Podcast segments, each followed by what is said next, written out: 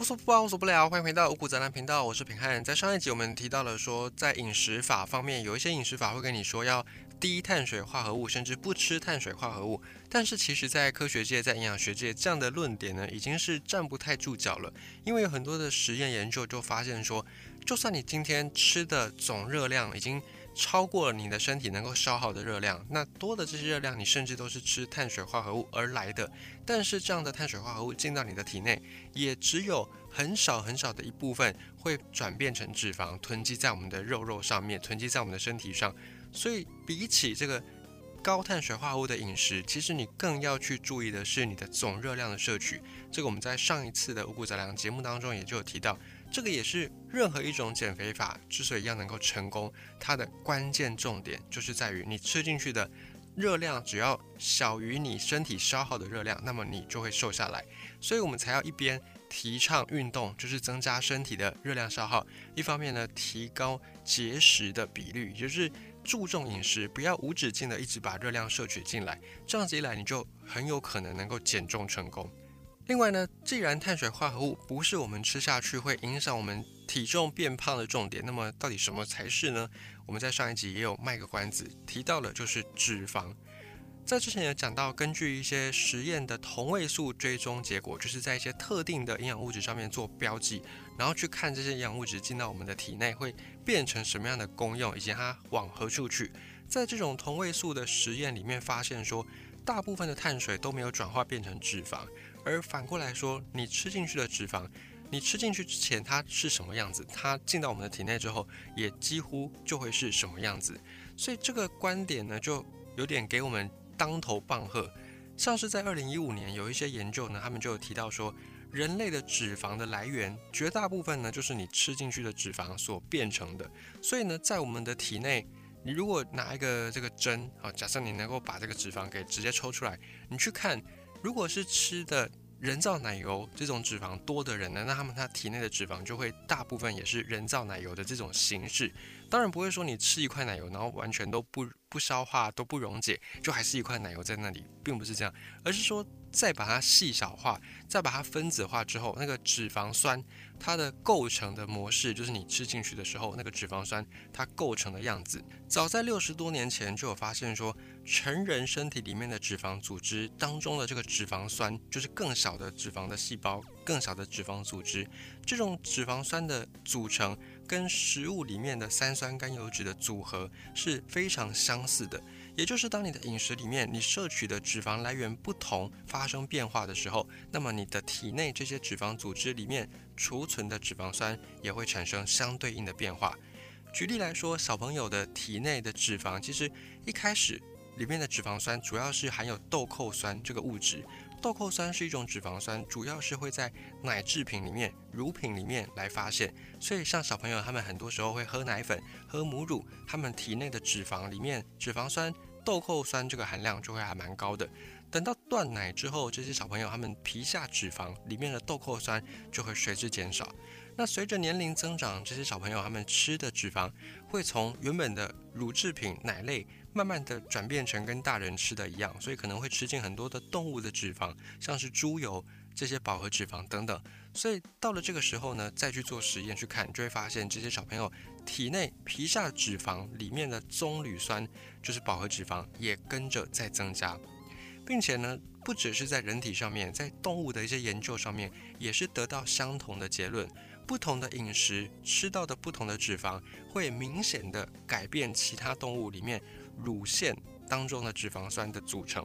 所以我们才会说这个饮食对孕妇来说尤其重要，因为孕妇所吃的这些脂肪酸，就很大一部分会影响到未来你的乳腺分泌出来的这个乳汁，就是会影响到母乳的营养成分。这也是过去我们不断的在强调说。孕妇的营养一定要充足，很重要的一个关键。所以有一句英文的谚语，不是叫做 “You are what you eat” 吗？你吃什么，你就是什么。这个话某种程度上还真的没错。以脂肪酸来看，确实是这样子。你吃进去什么样的脂肪，你体内的脂肪就会长怎么样。因此，在这几年的新的营养学的观点，不断告诉我们说。人体里面是需要脂肪的，并且这个脂肪你最好是要摄取好的脂肪，像是坚果里面的这个油脂就是好的油脂，以及呢像是一些燃烟点比较高的，就是它比较不容易因为温度上升而变质的这些油品，也是你应该要去摄取的。那反过来说，有一些发烟点比较低的油，你最好就不要吃，因为它发烟点到了，可能就会产生一些有害的、有毒的致癌物质。至于吃进去的脂肪怎么样是变成我们的体内脂肪细胞呢？首先，这个脂肪它里面会有一个三酸甘油脂的成分，三酸甘油脂会在我们的口腔由舌头的脂肪酵素开始，先把这个三酸甘油脂初步的消化，经过肠胃的蠕动之后呢，这个脂肪会再转变成像是水滴一样的乳滴的方式进入到我们的小肠，在小肠里面还有一些胰脏脂肪酶，就是脂肪酵素的作用，再把这些乳滴水解，就是再把它分解。变成更小的甘油跟脂肪酸，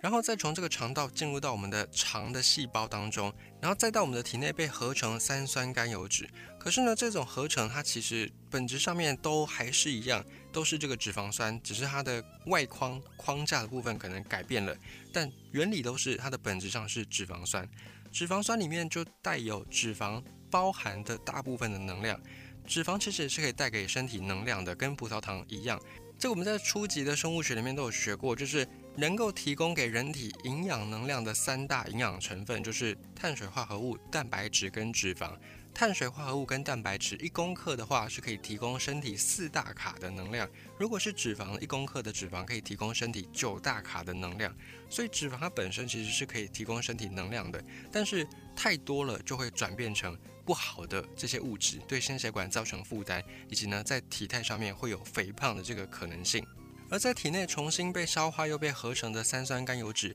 就具有一种特性，就是疏水性，也就是它不会溶于水中，不会溶于血液当中，所以这些呢新的三酸甘油脂就会被打包变成乳糜微粒，变成小的颗粒，然后在我们的淋巴系统里面进到血液里面去运送，就是把这些养分给送到身体的全身细胞。进到血液之后，这些更小的乳糜微粒，大部分呢就会被送到脂肪细胞去，跟肌肉去。所以这就是脂肪在我们的体内运输的一个过程。它首先会先被分解，然后再到我们的肠道被合成，然后再重新的被按照不同的需要送到身体的各个地方去。那大部分的脂肪呢，就会送到脂肪去堆积起来，送到脂肪细胞堆积起来。少部分的脂肪残渣会被送到肝脏去做处理跟代谢。所以一部分来说，你吃脂肪吃越多的人，通常你长胖的速度就会比吃高碳水化合物的人来得快更多。至于人体为什么会把这些多余的碳水化合物给燃烧掉呢？背后其实也有一个秘密，就是胰岛素。胰岛素在促进我们的身体各种能量物质的合成，以及去抑制脂肪燃烧的过程当中，其实胰岛素也促进了碳水化合物的氧化这件事情。所以比较白话一点来讲，就是胰岛素。会促进碳水化合物被燃烧掉，被转换成能量，供我们的身体代谢运作。所以从这次的两集五谷杂粮，我们可以得到一个结论，就是在饮食没有超标，就是热量没有超过你身体能够消耗的热量这个前提之下，你吃进去的碳水化合物，绝大部分呢都会被当成能量给消耗掉，提供你的身体运转的能量，只有很少很少一部分才会转变成脂肪囤积。但是相对来说，你吃进去的多少的脂肪，很大一部分就会以多少的比例方式转变成脂肪堆积在你的身上。所以，假设你今天都是要控制体重、控制热量的话，尽可能的去选取碳水化合物来代替脂肪，比较不会对你的体重造成影响。那么今天如果你是在热量吃超标的前提之下，就是你今天只需要一千八百大卡热量，但你吃了两千大卡。在这个状况之下，在这个前提之下，你尽量的把这些脂肪换成碳水化合物，也还是比较好的。因为这些碳水化合物并不会完全的都转变成脂肪，有很大一部分你的身体胰岛素会出来工作，会出来加班，就是多分泌一些胰岛素，把这个多余的碳水化合物给燃烧掉。当然，这个是建立在你的身体是健康的状态之下。如果你已经因为长期的这种血糖不平衡，或者是因为你的胰岛素可能已经某种原因没有办法正常的工作的这个状态之下呢，你最好还是不要贸然的一下子就吃进太多的碳水化合物。当然，这个部分你就要仰赖你平常自己对身体的观察，或者就要仰赖你平常要去做身体健康检查，知道自己身体的各项的数值。必要的时候呢，当然医生会是你很好的一个咨询对象，或者是营养师，或者是药师，来去了解一下你自己的身体状况到底是怎么样。从这两篇我们可以知道，比较健康的结论呢，就是与其吃那么多脂肪，你不如把这些脂肪换成碳水化合物。一来呢，同样的重量之下，脂肪能够提供给你更多的热量，就是会让你更胖。那再来是碳水化合物，其实能够提供给你比较多的饱足感。当然，这个前提是建立在你摄取的是五谷杂粮、五谷根茎类，是天然的这种原型食物。比方说像马铃薯里面，它虽然是一个碳水化合物，但是马铃薯也有一些纤维质。这个纤维它除了是我们的肠道里面。益生菌的食物，也就是益生元之外，它可以帮你的肠道养好菌，还可以提供给你饱足感，并且促进你的排便顺畅。所以你尽可能去选择天然的，没有经过太多精致加工的五谷杂粮类碳水化合物，好过你去摄取一些精致的脂肪。最后也再次的呼吁大家，不管是哪一种的减肥法，什么一六八断食法啦，或者是一一二餐盘啦，或者是其他的生酮饮食等等等等，在进行这些减肥法、节食法之前，最好你都还是要咨询一下专业的医师跟营养师来去做调整，以及呢，任何的减肥法也都万法不离其宗。最后决定成败关键的还是那个你的摄取总热量不要超过你身体消耗的总热量，你可以透过。减少饮食摄取，或者是通过加强运动提高身体的消耗热量，或者你可以双管齐下。总之呢，所有的减肥法都离不开这项核心。也再次的提醒所有的想要控制体重的朋友，一定千万要记得，健康的瘦才能瘦得长久。